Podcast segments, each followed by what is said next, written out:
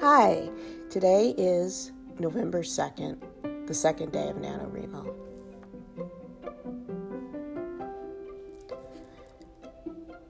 The Writer Will Write, a poem by Francis Duggan.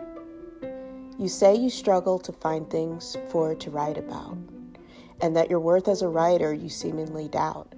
But the facts tell us one thing, and facts never lie that without amateur writers, the art of writing would die and that you find it hard to find subjects to write of seems puzzling to me.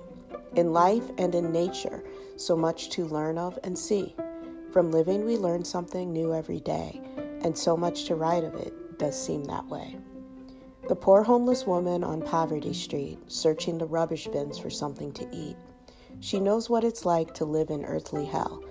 Of her tragic life, there's a story to tell. You say writer's block, it is clouding your mind, and of things to write of you struggle to find.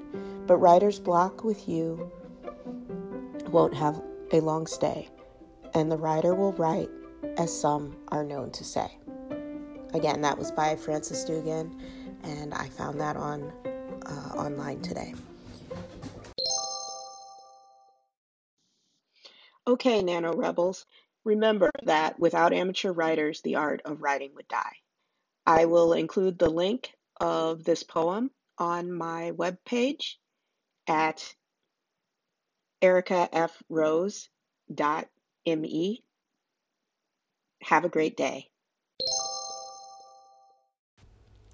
Thanks for listening. Again, I'm Erica Rose. If you enjoyed listening to this and know someone else who might enjoy this, please share the link. Yay!